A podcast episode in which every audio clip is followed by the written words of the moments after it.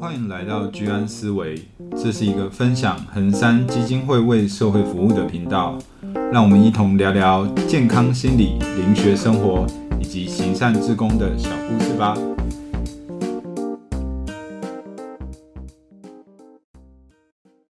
Hello，大家好，欢迎回到居安思维，我是卢鱼，我是 Vivi，我是大辉，今天要来跟大家聊聊灵异现象。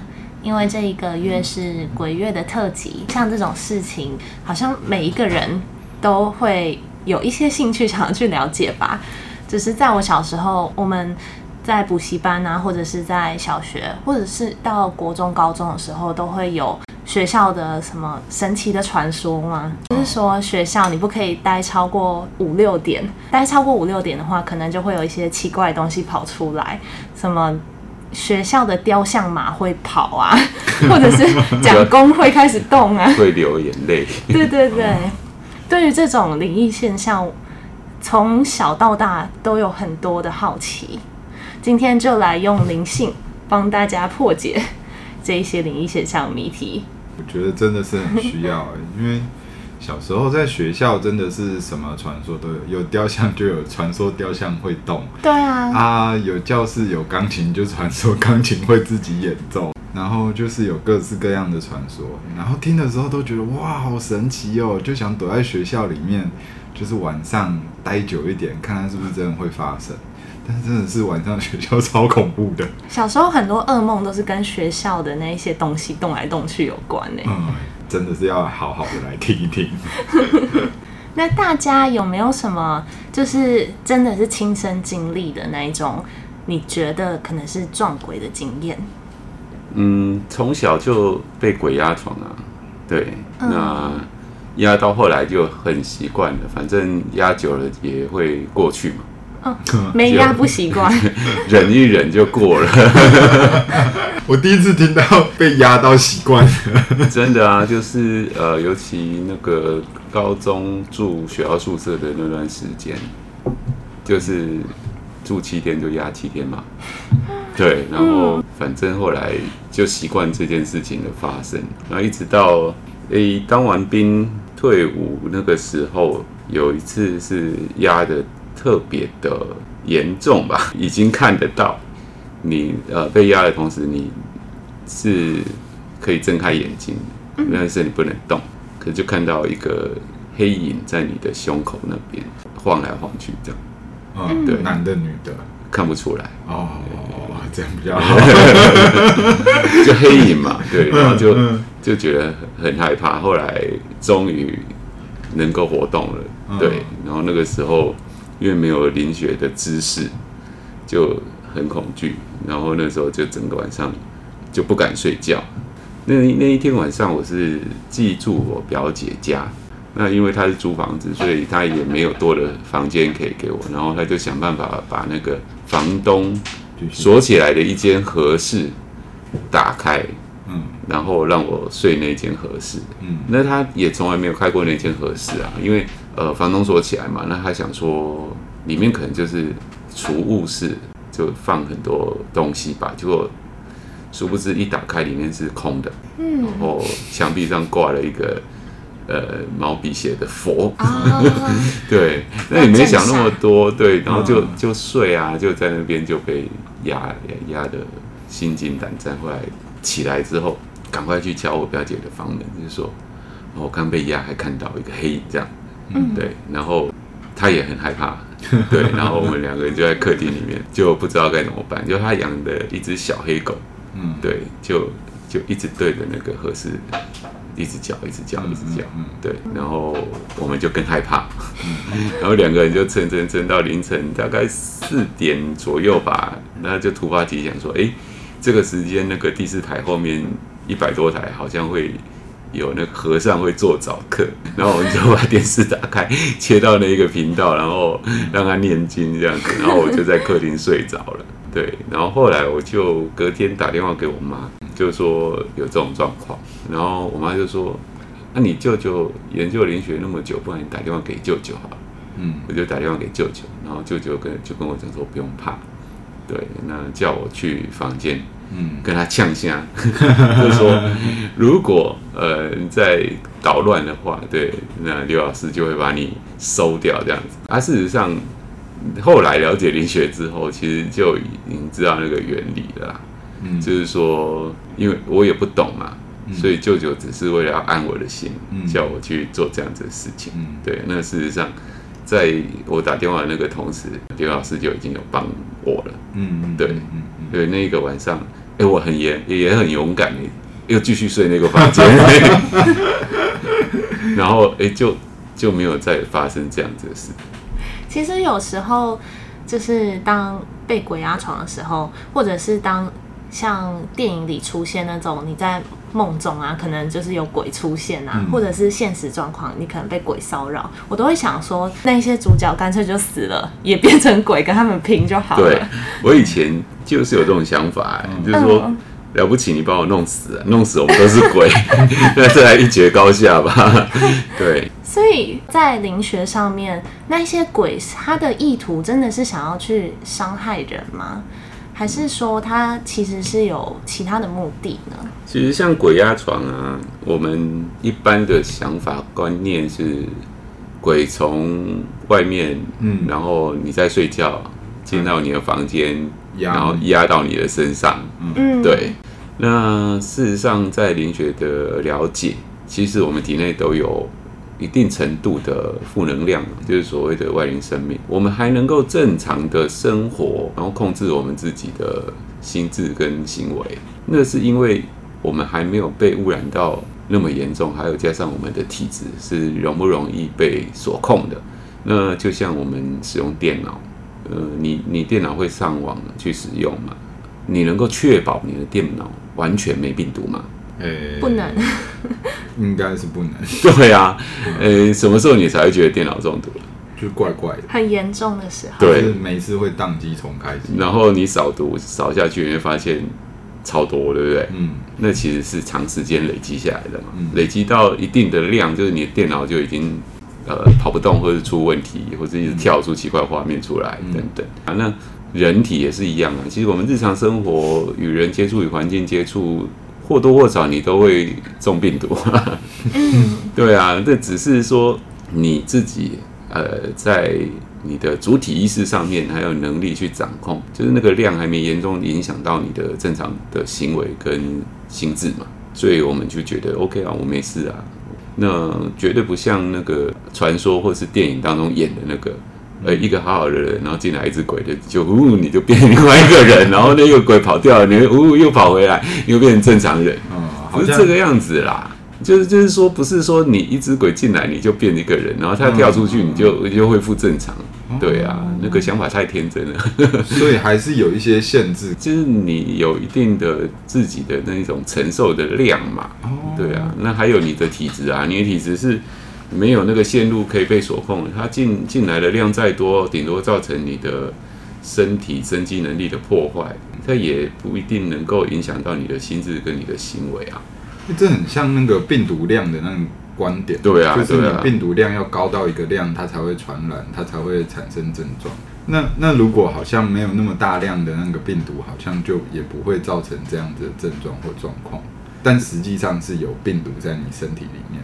至于鬼压床，就是当我们人要进入睡眠，或是即将要醒来的这两个阶段是最容易出现的，因为你的脑意识在你快要睡着的时候，它在往往下降，那下降的同时，你的灵魂真气、灵性的力量在往上提升嘛，所以在交接般的这这一个过程，就是说两股能量都相对。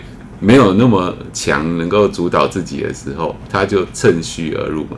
嗯，就像那种电影里面演的，你要进入到一个守备森严的一个地方，那你什么时候进去？等他交接班的时候啊，对不对？那快醒来的时候也是一样嘛，就是你的灵魂的力量就是要往下降，脑意识要慢慢醒过来，要接管这个过程，他就趁趁虚而入，就上来连接，连接什么？连接你的。这个意识，因为你身体所有的所有的这一些活动机能都是脑意识去操控的嘛，所以它连接了意识，以意识为平台，然后接下来它就用它的能量在循环你身体这一个气道，所以它是在掌控住你的活动的能力，你没办法动。那在这种情形之下，你越挣扎，你的意识的磁场就会加强，嗯，然后变成反而跟这一个干扰越连接越紧密，嗯嗯，所以你你挣扎也挣扎不开，那你越挣扎，它连接就越久。所以说，你如果有鬼压床的现象的话，你就放松，嗯嗯，就意识放松，让意识的磁力减弱，而放松的同时，你的灵魂的能量也会上来。呃，这一些干扰是会怕我们的灵灵魂的能量的，所以说它就会比较快就会降下去，就退掉。那有时候呃，就是自然会退掉，那个是这一些负能量要使用你的这一个整个系统，它也是要力量的，啊，它也是要力气的，啊，它没有办法说长久的一直连接住。它能够抓住的那段时间也是有限的，嗯，所以它时间久也自然就会退掉。那之所以说会呃有看到的那个状况，那是一种感应产生的幻象啊。那之前我高中的时候有出过一次车祸，然后车祸脚受伤，后来就躺在我租屋处，那房门是打开的，我跟我同学合租一层公寓，然后就睡着了，睡着后来快醒过来说，哎，压床了。那次压床也蛮蛮特别的，就整个床在跳，整个床在跳，那那我就觉得非常害怕那一次，对，但是我就听得到房门外我同学看电视的那个电视传来的声音，嗯嗯嗯，然后仿佛也看到他坐着背对着我，然后在看电视，但是我觉得整个床乒乒乓乓的跳了那么大声，他为什么完全没有反应？后来就哎能够活动起来，然后就。就一拐一拐的跑去客厅跟他说：“哎，我刚刚整个床在跳，你怎么都没有反应？”嗯，他说：“哪里有？你睡得跟死猪一样。”所以那个幻象就是针对我们的大脑，因为它锁控你的大脑嘛。所以说它它可以给给你看到床在跳，感觉床在跳，或者说感感觉到一个黑影在你的胸口那边晃，那个都是整个连接锁控你的脑意识所产生的一种幻觉。那有一些人他会说，你体内上来压的话，那应该在什么地方睡都一样吧？嗯嗯。有一些他就说我特别去什么地方睡，比如说饭店出去玩，然后就容易被压。那在家里比较不容易被压。那以我的经验，我刚刚讲嘛，高中的时候在宿舍睡七天压七天嘛。嗯，对啊。那你说在体内上来连接？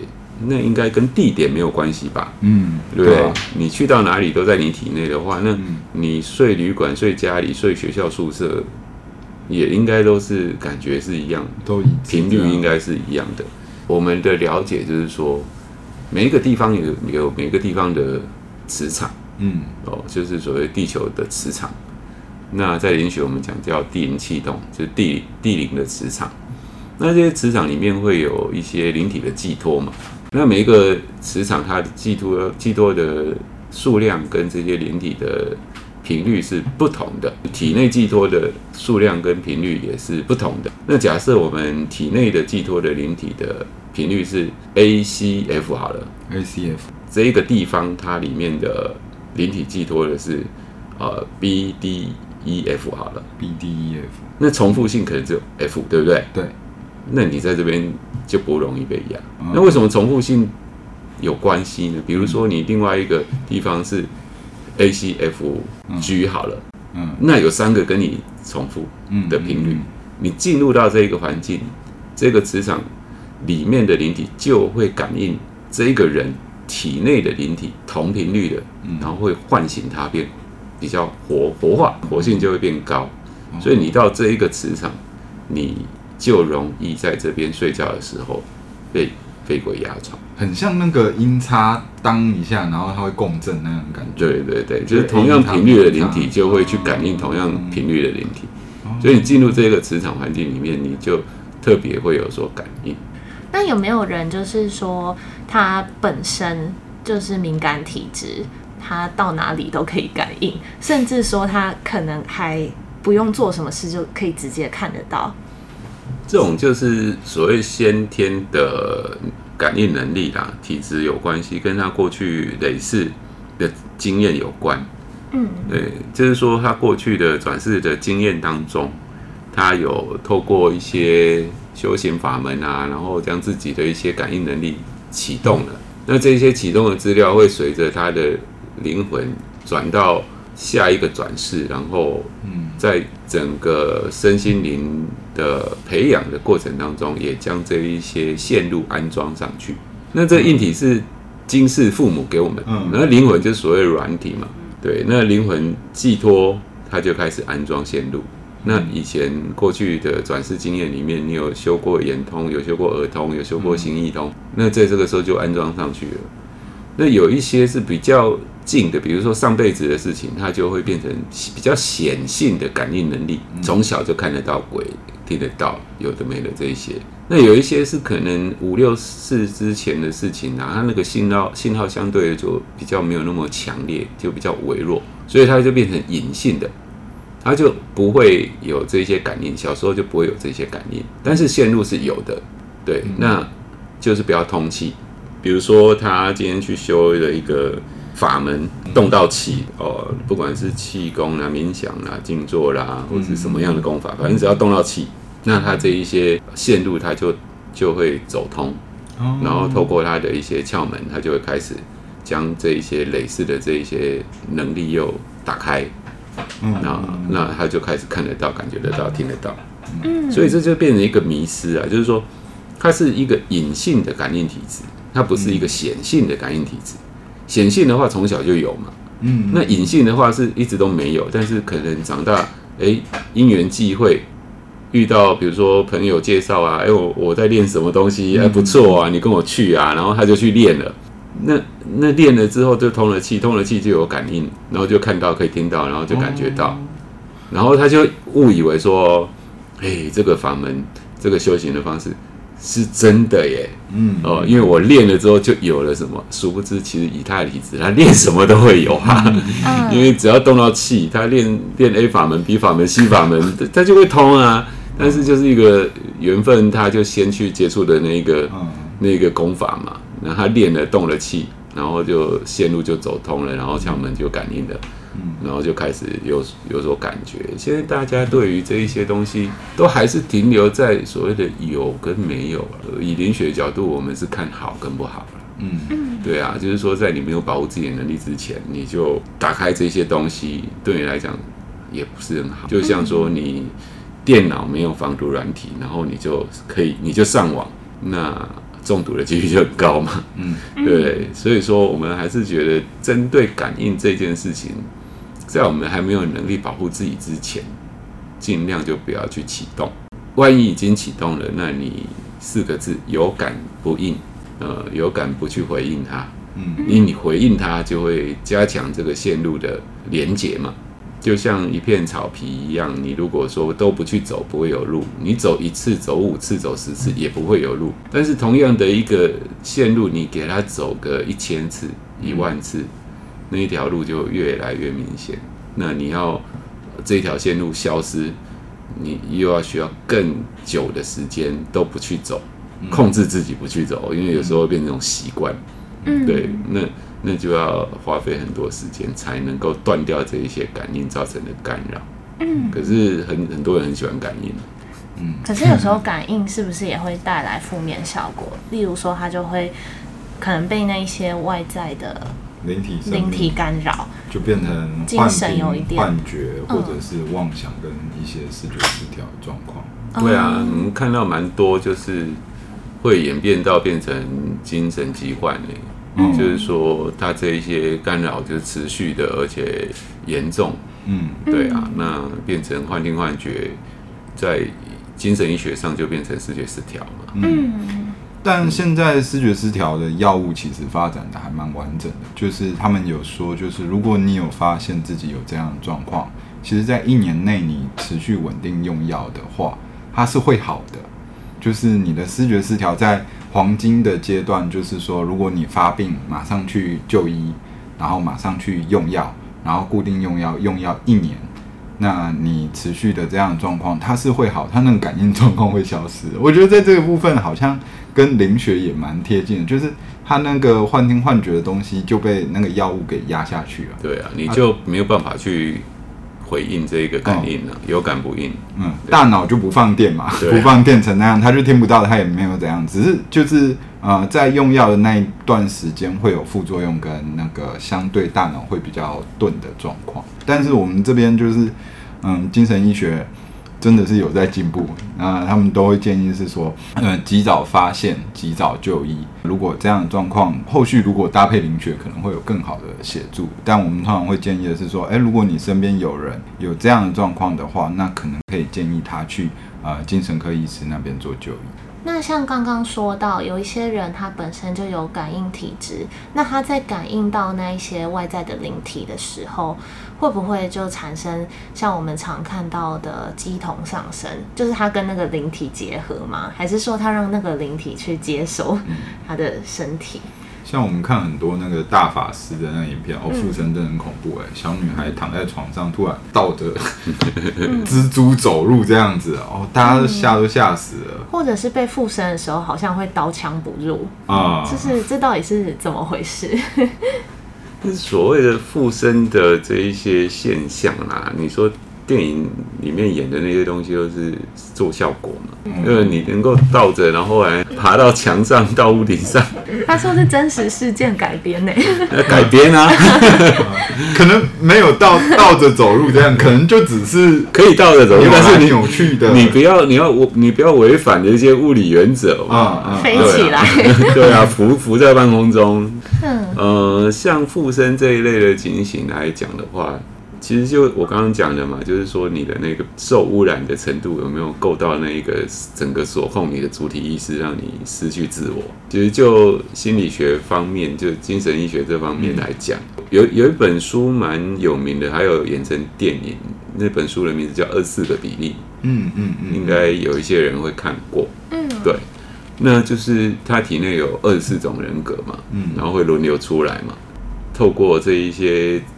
咨商的手段也曾经让比利自己真正的那个那个人格出来嘛？对啊，可是整个就是一个灵性被主导、被锁控的一种状况。大家轮流出来，大家轮流起来锁控他，嗯，然后连接操控这个人。哦，所以说那些人格其实都是外在的灵体，对，都是外在的灵体。哇哦，对，有小孩，有有有有罪犯，然后有男人，有女人，对，所以才可以每个人都讲不同语言、不同声调。对，因为他也从来没有去过那些国家，没学过那个语言。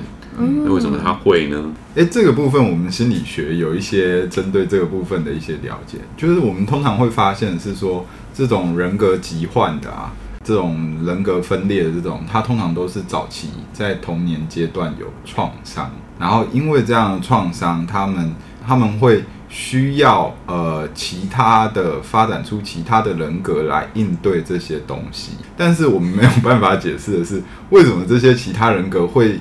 会他没学过的东西，对，这个是我们没有办法解释。但我们能够解释的是说，哦，这个东西跟他很早期童年创伤的经验有关，就是他可能童年经历很长一段时间的被虐待，然后他处在那样的处境下，他可能自我的那个意识没有办法支撑，所以就是我们会说称为他是碎裂掉的这样的状态。那可能等一下可以搭配灵雪去解释一下，诶。如果说有童年创伤的话，灵学在解释为什么他会有进入到变成呃多重人格分裂的这样状态。那有一部分的人会，有一部分的人有童年创伤的人，他可能会变成是其他人格疾患，不一定全部都会变成人格分裂。而人格分裂是针对特定一个族群的人会人格分裂。充其量最多的是，如果我们一般经历创伤的话，他可能是解离，或者是他可能出现呃创伤后。压力症候群，或者是在依附关系上有一些问题，所以这个部分可能可以搭配灵学合着解释，这样。所以身心灵这三个区块，就是呃生理、心理跟灵性，要完全的了解，你才有办法去解释这些问题。就是说，他童年的创伤，那像在这一种童年创伤的状况之下，这个孩子他的整个情绪的波动，在儿童的时候就很大嘛。嗯。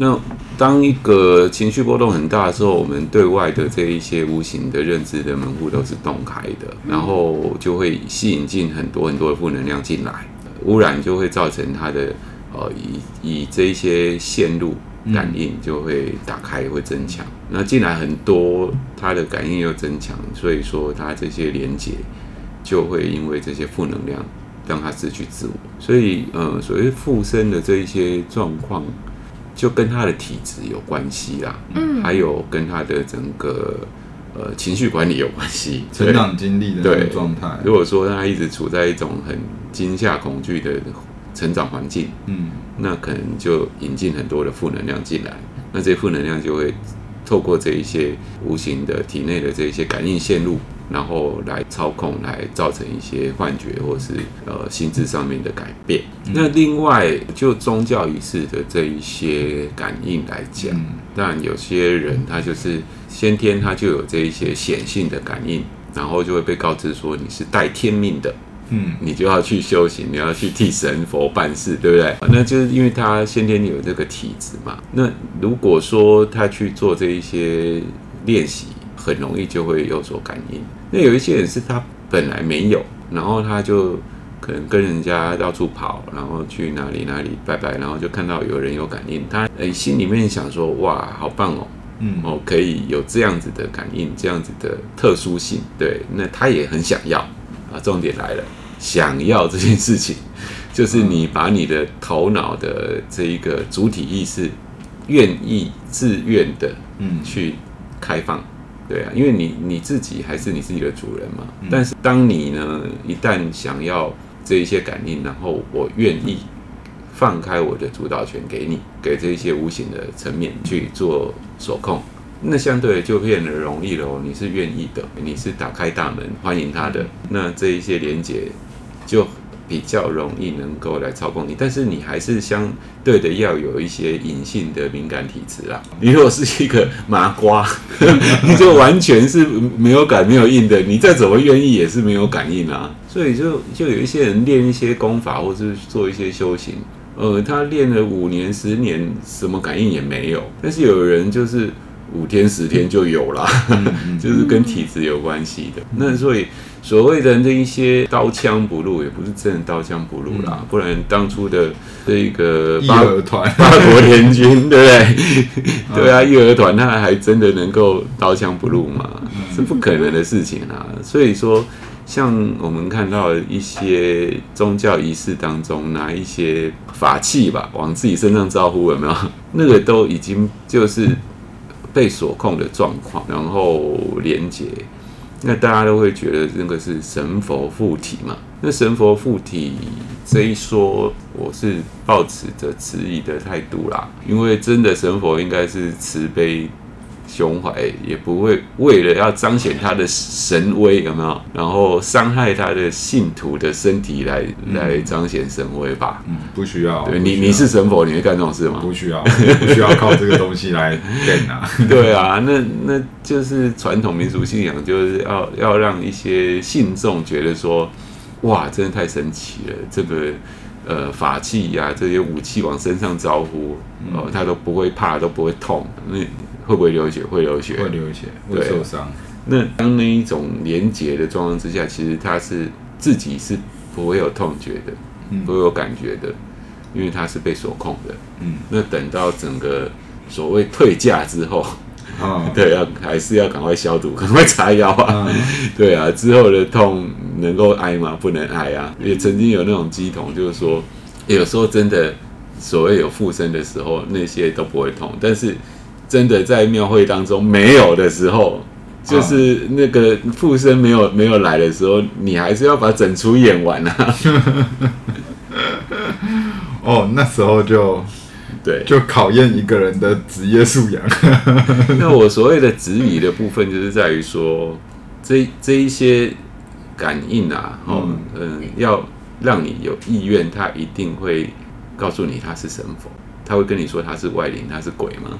不会啊，对啊，所谓的诈骗集团，我们接到电话，他也是说他是呃，呃某某公司，对某某公司，某某退休的呃空军，或者是退休的海军，对啊，或者是间谍情报员，对啊，他就运用这一些呃让我们信服的名义嘛，对你才愿意跟他连接，他跟你说。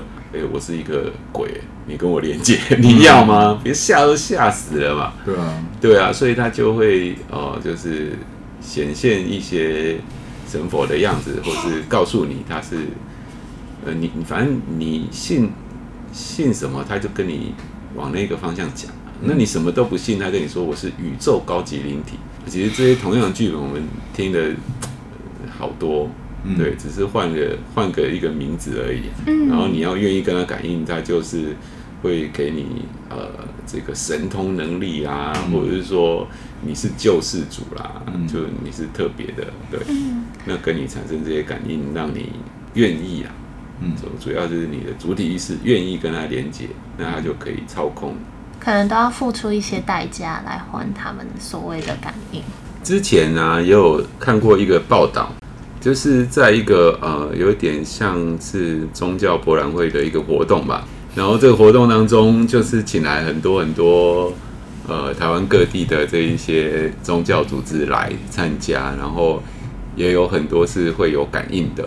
那在这一个活动当中呢，就很多要彰显他们。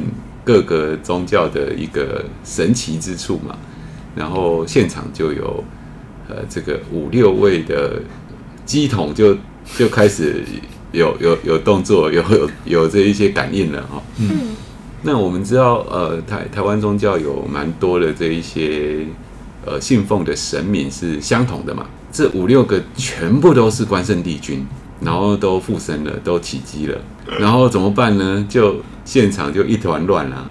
那这个五个这个关圣帝君都自称是本尊，对。然后这个主办单位的这个负责人呢，他就很聪明哦，那就把五个关圣帝君请到一起坐下来，然后他就开始一个一个问问题。我们知道关圣帝君他就是历史上的关羽嘛，史上有记载，对，他是真实的人嘛。那他就开始问第一个关圣帝君，请问你的家乡在哪里？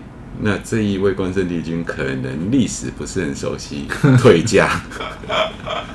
第二个关圣帝君他就问你说：“哎，你是战死在哪一场战役？”然后退驾。第三个关圣帝君呢，他就问他说：“哎，你的父母亲叫什么名字？”不知道，退驾。第四、第五自动退驾，没有一个真正的关圣帝君啊，所以。这一些所谓的机童感应的东西，我我我是觉得啦，哦，就是民俗信仰都没有什么太大的问题跟错误，嗯、但是你若真的要追根究底，要要知道呃事情的真相的话，可能就不如我们想象的这样，甚至有一些像遇到过一位就是笃信一位神明，他信的是什么呢？他信的是齐天大圣孙悟空，那这一位呃响当当的人物是源自于哪里呢？呃，《西游记》对，杜撰小说。对，那他怎么会是一个真正存在的神明呢？嗯、那他还说，他常常哎可以被他附身，然后附身之后就会做出很多所谓齐天大圣孙悟空的这一些动作跟行为。也是蛮有趣的，是。不过民俗文化就是，我觉得也是台湾的特色了。至少他们可以相信这一些，他们觉得自己会变得更好，那就好，不要伤害到其他人，或者是伤害自己。那我们今天聊到了从刚开始的呃敏感体质、灵异现象，然后再到鬼压床，还有附身这一些常见的对于鬼的迷思，不知道大家的想法是什么？如果大家有任何问题，都可以在我们的 comment 下面留言。对啊，如果说你有呃敏感的体质，嗯，哦，你有一些感应的现象，不要沉迷在当中，我觉得这个很重要。赶、嗯、快来我们衡山灵学机构做灵性能量的调整，嗯，就至少你你要定期的把你的电脑。扫一下毒吧，对啊，就是说不要到时候真的宕机了，那怎么办？哎，你电脑宕机了能够重灌，那人宕机了不是重灌那么简单，你能重灌吗？再投胎吗？你能换一台电脑吗？也不学投胎。对啊，那在心理学方面的话，灵性感应的部分，建议的是说，会认为那是一种幻听幻觉的状况。很多人拥有这样的能力，其实很多时候对他们生活是干扰，不是帮助。而如果你真的有相似的状况的话，那可以尽早的，呃，去精神科或者是身心科那边寻求药物的协助。那在医学跟心理这方面，也有一定的功能上的协助。那我们下一集就要来解释其他也是常见的灵异现象，嗯，请大家也要持续收听哦。请记得帮我们按订阅、点选小铃铛与五星评价。如果说身边的朋友对于心理或灵性感兴趣，甚至他想做志工的话，也多多分享给你感兴趣的朋友，拜托喽。好，那今天就到这边，谢谢大家，拜拜，拜拜，拜拜，拜拜。